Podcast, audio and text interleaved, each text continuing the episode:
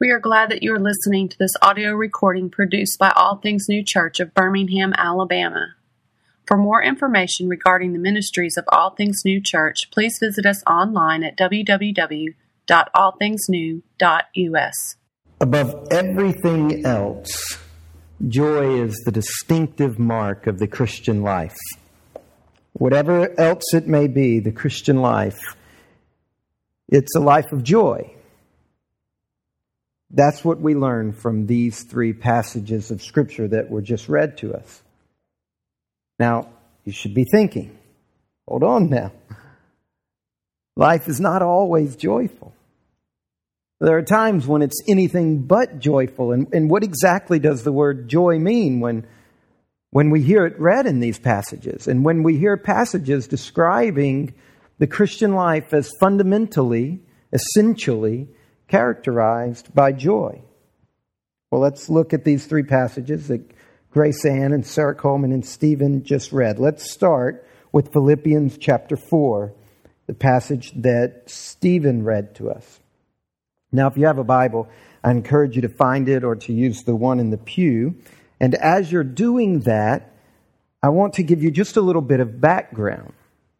Philippians is a letter of friendship that the Apostle Paul wrote to Christians who lived in the city of Philippi. Now, Paul, when he wrote this letter, he was in Rome, 800 miles from Philippi, and it was in the early 60s AD, so the first century after the birth of Christ. Paul had gone to Philippi in 49 AD, so a little over a decade before he wrote this letter, Paul had gone to Philippi as a missionary to bring the gospel, and he was the first Christian to bring the gospel to Philippi. And when he did, a church gets started. We don't know how long Paul stayed in the city, but we do know why he left. Okay? He left because he and Silas, and they'd gone to Philippi to share the gospel, and they encountered this young slave girl who was demon possessed. And apparently, this kind of demonic bondage she was in somehow gave her these abilities that her owners kind of pimped her out as a fortune teller. So, if you've, if you've seen the movie Slumdog Millionaire, you can imagine this kind of setting where street children are gathered up by these malicious people who then use them to get money. This kind of setting. That's exactly what's going on in Philippi. Well, this girl started agitating Paul and Silas, and finally they got tired of her. After days and days, she would follow behind them as they go to their prayer meeting, and they, she would mock them. And finally, they got tired of her and they turned around and they rebuked the demon and they cast the demon out of this girl. Well, the problem was it ended her ability as a fortune teller, which means her owners got very upset because their profit margin was cut into. So they incited a mob. The mob attacked Paul and Silas. The government gets involved and arrests Paul and Silas for disturbing the peace. and then the government beats Paul and Silas, throws them in jail, and then after a while they figure out we don't really have good legal grounds to have them in jail, so they let them out and ran them out of town. That's why Paul and Silas left Philippi. Okay, so that was a little over 11 years before this letter was written. Now, the reason I tell you that is as you read the book of Philippi, the letter of Philippians, you need to know that the church was started in the context of hostility and persecution. When we look at Philippians chapter 1, verse 27, we get, we get a feel for this. Philippians 1 27. Paul is writing, he says, Let your manner of life be worthy of the gospel of Christ, so that whether I come and see you or am absent, I may hear of you that you are standing firm in one spirit and one mind, striving side by side for the faith of the gospel, and not frightened in anything by your opponents. Over a decade later, apparently the hostility, the persecution, the opposition has continued. Because this is Paul, he's writing sort of like a father. And he's saying, No, I, I hope that when I get news of you, you're standing firm, even in the face of this opposition, this persecution, which resulted in my beating my imprisonment, my being run out of town. You're still facing that. And he goes on. This is a clear sign to them of their destruction, but of your salvation in that, that from God. For it has been granted to you that for the sake of Christ, you should not only believe in him, but also suffer for his sake. Now, I'm sure we could have a, a lot of sermons and discussions and teachings about the whole concept that suffering could be a gift.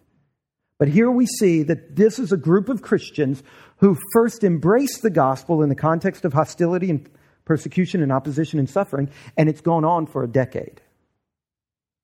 Now, the Christians in Philippi are suffering, but the, they're not suffering only because of persecution.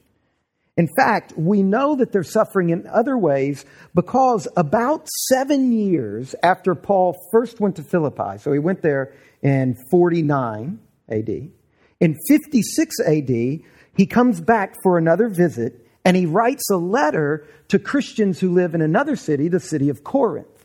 And in this letter to the Christians in Corinth, while he's in Philippi, seven years later a, for a visit, he describes what life is like for the Philippians. And this is in 2 Corinthians chapter 8. You don't have to turn there. If you take notes, you can write it. I'm going to read just a few phrases to you. 2 Corinthians 8.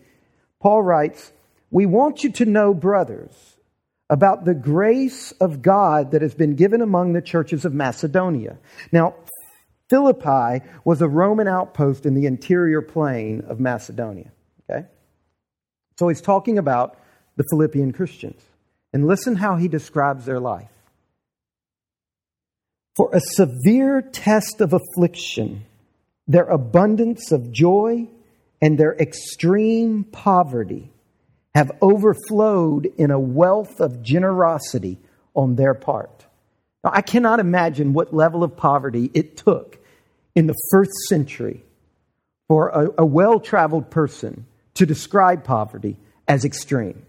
But whatever level of poverty that is, that's what the Philippians were going through. And he said they've got so much grace in their life. In their abject poverty, they have generously given money to Christians in other cities who are suffering. So here, all I'm trying to show you is that from the letter of Philippians and from the letter of Second Corinthians, we learn that the Philippian Christians are going through an, an over a decade long struggle against hostility and the suffering of poverty. Now, one more piece of information that I think is necessary as you and I try to listen together for the voice of God to us and to our church through this letter. And it's this Paul, who wrote this letter to the Philippians, he's not in Philippi. He's not facing their persecution. He's not going through their poverty. He's in Rome. But he's not safely ensconced in some hotel, you know, living the high life, eating bonbons and watching Oprah. Because in Philippians chapter 1 verse 12, listen to how Paul describes his own current state of affairs. I want you to know, brothers, that what has happened to me has really served to advance the gospel so that it has become known throughout the whole imperial guard and to all the rest that my imprisonment is for the gospel. So do you understand who's a man in prison. He's, he's, he was in prison, we know, for two years, and we're pretty sure he wrote this letter toward the end of his imprisonment, okay? So he's at the end of an almost two year arrest. And he's writing a letter to a group of people who've been going through persecution for a decade and extreme poverty. Here we have Paul imprisoned and suffering, writing to a church that is suffering. And what does he say in Philippians 4 4? Rejoice. Rejoice in the Lord always. Again, I say, rejoice. Joy. Unmitigated, untrammeled joy. He's saying, in the midst of my suffering and in the midst of your suffering, joy. Not because we like to suffer, but because our joy is in the Lord. He's not talking about a feeling, he's talking about an activity. rejoice. That's something you do. It's not something you feel. It's an action. It is a moral obligation on behalf of a Christian. It's a command. It's an imperative in the original Greek. Rejoice. And he uses a form of, a, of the verb that means you continually and habitually rejoice. It's a present imperative. It's the idea of a constant, continual doing it so frequently in the midst of abject poverty, in the midst of hostility, in the face of your oppressors. You do it so much that it becomes a habit. That when I push you, what comes out of you is rejoice. And when you can't eat, what comes out of you is the moral activity of rejoicing. This is huge. I mean, this is really astounding. Continually give voice, physical voice to joy. Continually and habitually vocalize your joy in songs and words. Do this so often. Do it when you wake up in the morning and do it in the middle of the day and go, do it before you go to sleep. Vocalize in song and word joy. That's a command from one prisoner to another, from one sufferer to another. And for the Christians in Philippi and Paul himself, not to just beat a dead horse, but we've got to let this sink in. It includes when you're suffering at the hands of your enemies, you rejoice. Why? Because joy is the distinctive mark of the Christian life. The mark of the Christian life is not success. It is not money.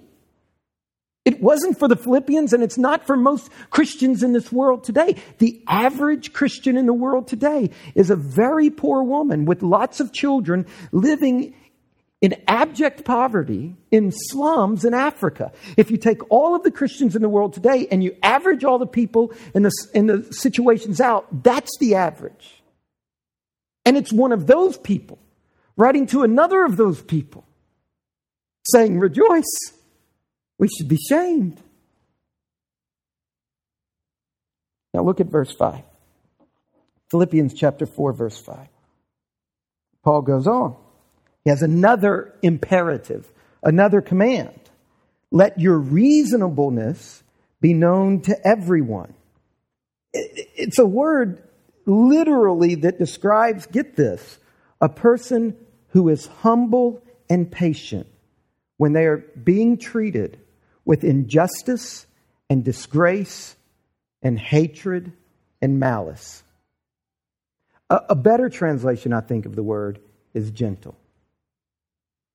That in the face of suffering, malice, injustice, and hatred, your response is gentleness when you're mistreated, when you're shamed and disgraced.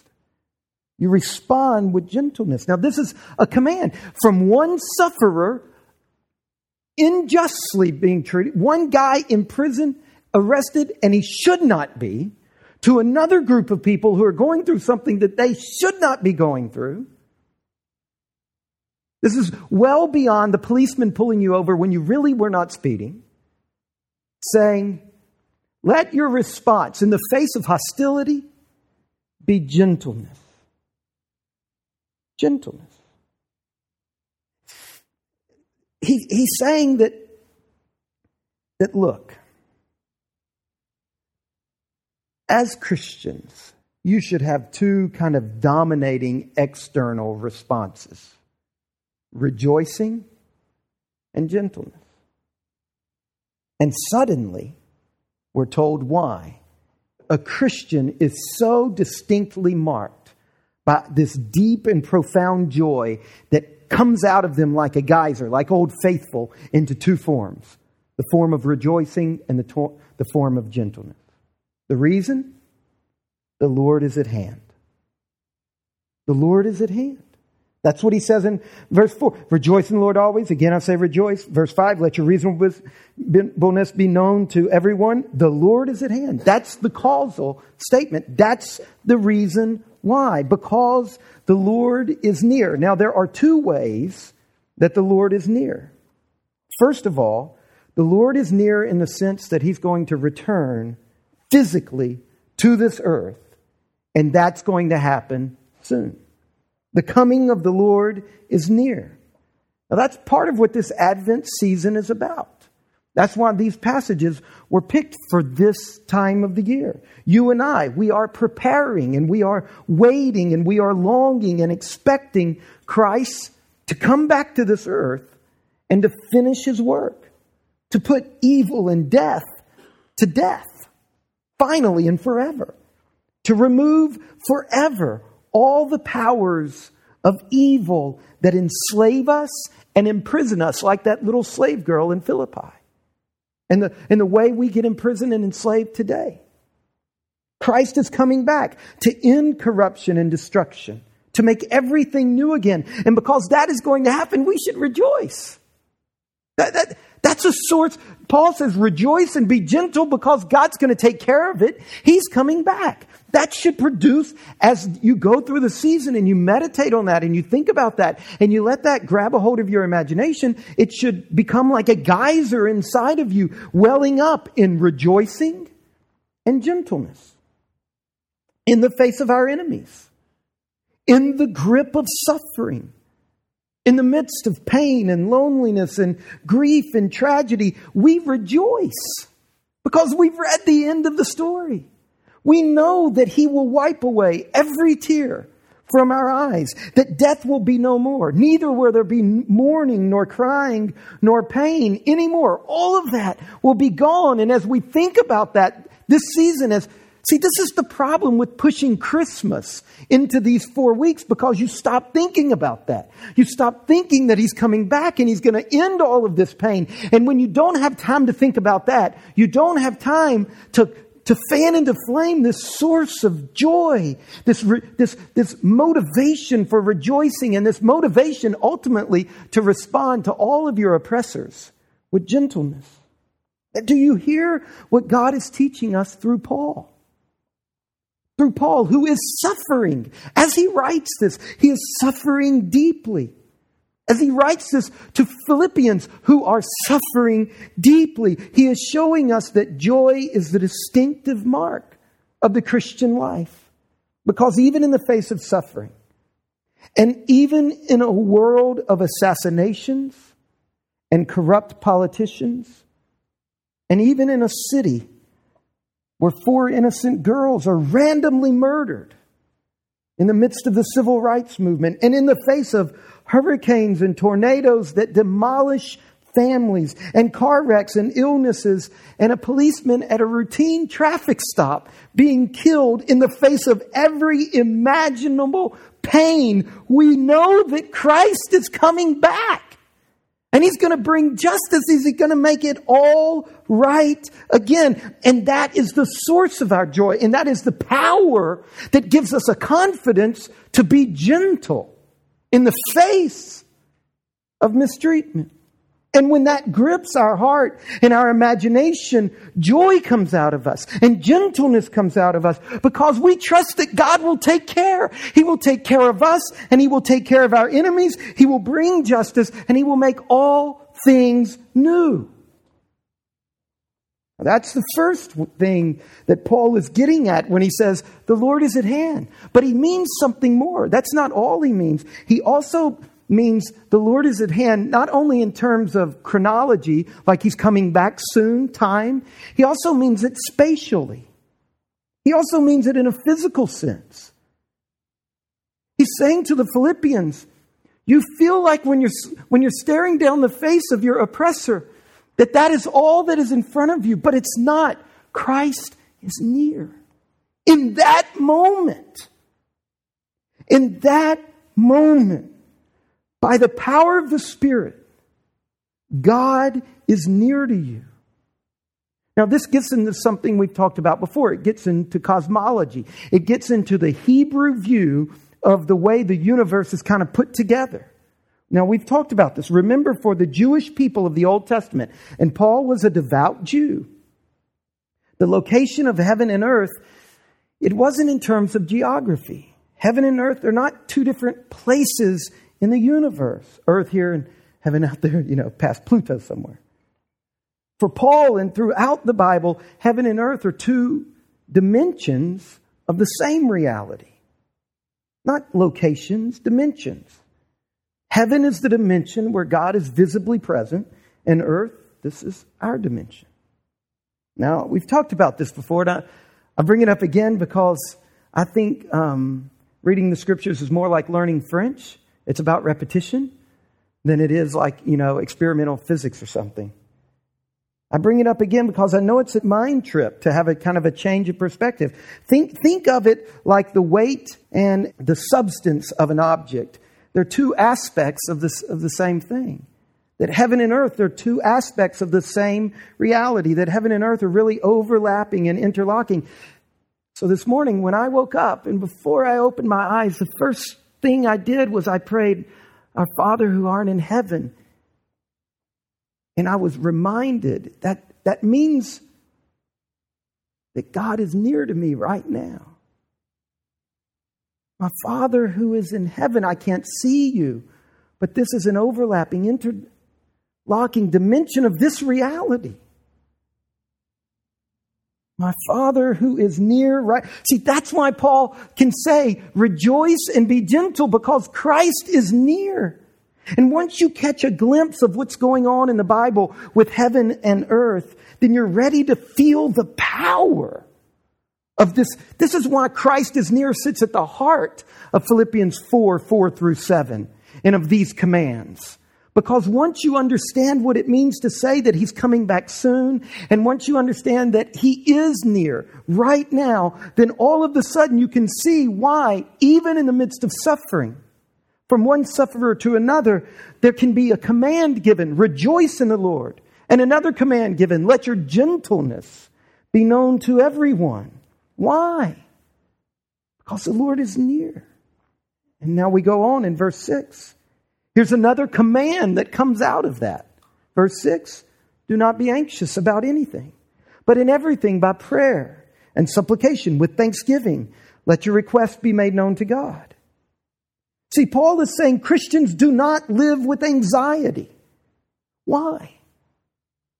Because we safely entrust our life to God with prayer and thanksgiving. Why? Because He's near because he's coming back. He will make everything right. He is so near that when I woke up this morning, before I even opened my eyes, he knew the burdens, he knew the, the anxieties that were attacking my heart. And he's near, and he cares, and he knows. Right now, while I'm suffering, He's near. While I'm being mistreated, He's near. While I'm being abused, He's near. While I'm in poverty, He's near. When I'm confused and rejected, my Father knows He is near and He cares. Anxiety, fear, these are the things that mark the life of those who do not trust that God is near and that God cares. It's the reason the great 20th century theologian Karl Barth was able to say that the Christian joy is a defiant nevertheless in the face of whatever circumstances you're in. Christians who know that God is close and that He is coming back, we can take everything to God in prayer. Look, Paul has kind of this wordplay. Do not be anxious about anything, but in everything. By prayer supplication with thanksgiving we all the details all the circumstances of my, something doesn't have to measure up on the scale of bigness in order to qualify it for being brought to god. Why? Because he's near and he knows every little bitty thing. It's not like he's way off in space and all he can see is you know the great wall of china or something. All he can see is the big stuff in my life. No he's near. And because he's near he sees the little stuff in my life. He sees all the stuff in my life. That's why I don't have to be anxious about anything, but in everything.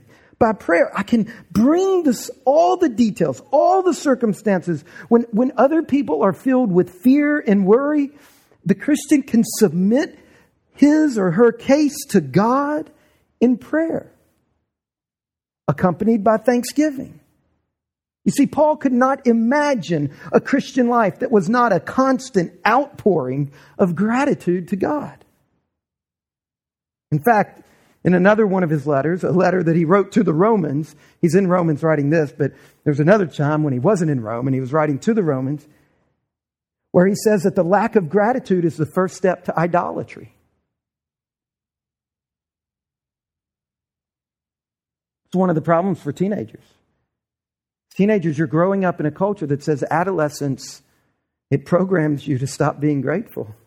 And that is the first step toward idolatry and godlessness. That's what Paul says in Romans 1:21. Thanksgiving is the basic posture of the Christian before God. Whatever we're bringing to him, our basic approach to him is gratitude and thankfulness. It's the recognition that everything comes as a gift from God. Now, this is the opposite of Ayn Rand and Atlas Shrugged. This is the opposite of a kind of bootstrap mentality that fills this culture we live in. This attitude that you can make it on your own. No, Christian gratitude cuts that view right out from under you because it is the explicit acknowledgement that we are completely dependent on God. And this leads us to verse 7. It leads us right to verse 7. You see, by the time you get to verse 7, if you have your imagination and your thought and your whole life focused on the nearness of Christ, both right now as a, as a, as a reality and in terms of his return, once that grips your imagination, you can rejoice like Paul commands you to rejoice. You can verbalize your great joy, nevertheless, your circumstances. You can be gentle with everyone, even your persecutors. You can resist anxiety by taking everything to God in prayer with thanksgiving. And you know what God will do in return? In return to you obeying those three commands the command to rejoice, the command to be gentle, the command to not worry, but instead bring every. You know what God will do in return? He will guard your heart and your mind with peace. That's verse 7 and the peace of God, which surpasses all understanding. Makes no sense why a sufferer writing to another sufferer can talk about the peace of God. But it blows our circuits. It will guard your hearts and minds in Christ Jesus. This is God's alternative to anxiety. Our circumstances may not change. We might not figure it all out, but God's peace will be like an army garrison camped around our heart, fighting off anxiety, fighting off fear, fighting off worry in the midst of an economic downturn, in the midst of persecution. But remember the key to all of this the Lord is near. Right now, He's near. So, as you and I prepare to celebrate the birth of Christ, the coming of God into human flesh to deliver us from our greatest enemies, from fear, from death, from evil. As we prepare to celebrate this, we are reminded that his return is as sure of a fact as his first coming. And so we can hear the word of God speaking to us through the prophets Zephaniah and Isaiah, comforting us, instructing us to rejoice. Turn with me to this passage that Sarah Coleman read, Zephaniah chapter 3. We're just going to listen to them now in the context of what Paul has taught us. Zephaniah chapter 3, one of the most beautiful passages in all of the Bible. Thanks, Sarah Coleman for reading it. Sing aloud, O daughter of Zion. Shout, O Israel. Rejoice and exult with all your heart, O daughter of Jerusalem. That's you, by the way. The Lord has taken away the judgments against you. He has cleared away your enemies. The King of Israel, the Lord is near. He is in your midst. What, what was the name that we learned for Jesus in Matthew? Emmanuel. What does it mean? God is with us. The Lord is in your midst. You shall never again fear evil. On that day it shall be said to Jerusalem, Fear not, O Zion, let not your hands grow weak. And so we see Paul in a prison cell or under arrest being able to write to sufferers with joy. His hand has not grown weak. The Lord is in your midst, a mighty one who will save.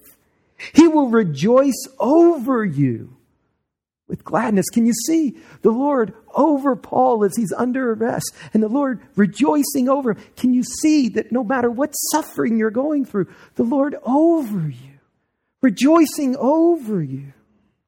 He will quiet you by his love. That's good, isn't it?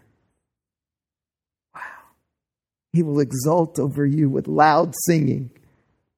I will gather those of you who mourn for the festival, so that you will no longer suffer reproach. Behold, at that time I will deal with all your oppressors.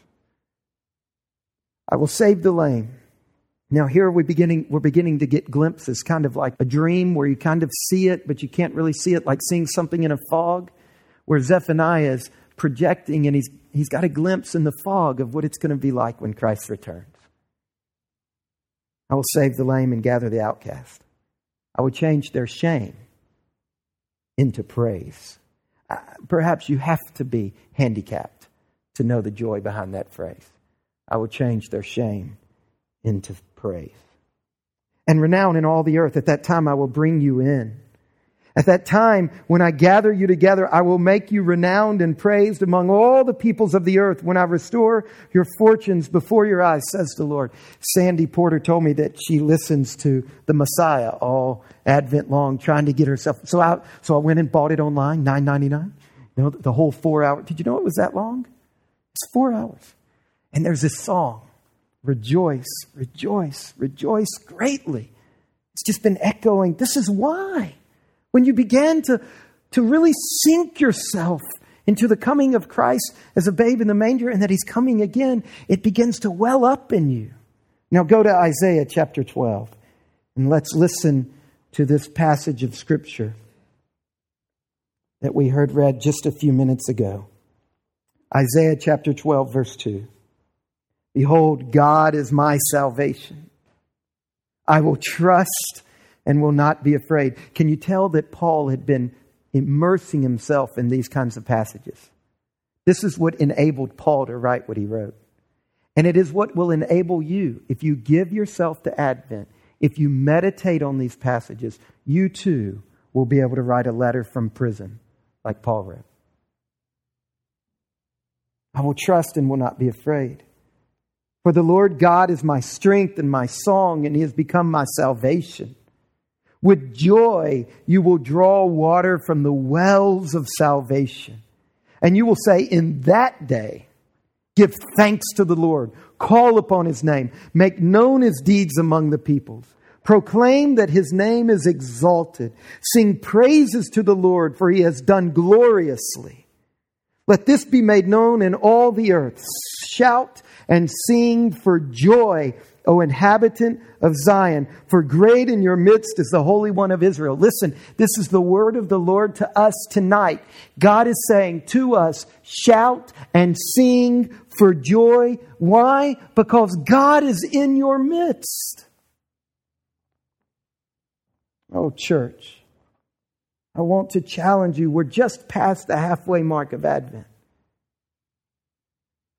Take time every day to read the scriptures, to, to get yourself in the practice of the spiritual disciplines so that you can take time to repent, so that you can meditate on this coming of Christ, so that you will become the kind of person that when you are pushed and persecuted, the habitual response is rejoicing and gentleness.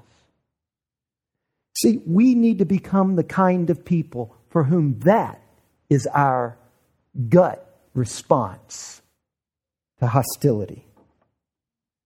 Because you're shaped by the very real presence of Christ in your midst and shaped by the very real fact He's coming back. And everything will be made new. And you see, when that begins to play out in your life, joy will be the distinctive mark of your life, whatever the circumstances. Let's pray. Father, for your word, we give you great thanks. And we ask your help, that you would help us, Father, to obey you by rejoicing and being gentle. That you would help us, Father, to become the kind of people who can obey you by really meditating on your nearness. In the name of Jesus Christ, amen.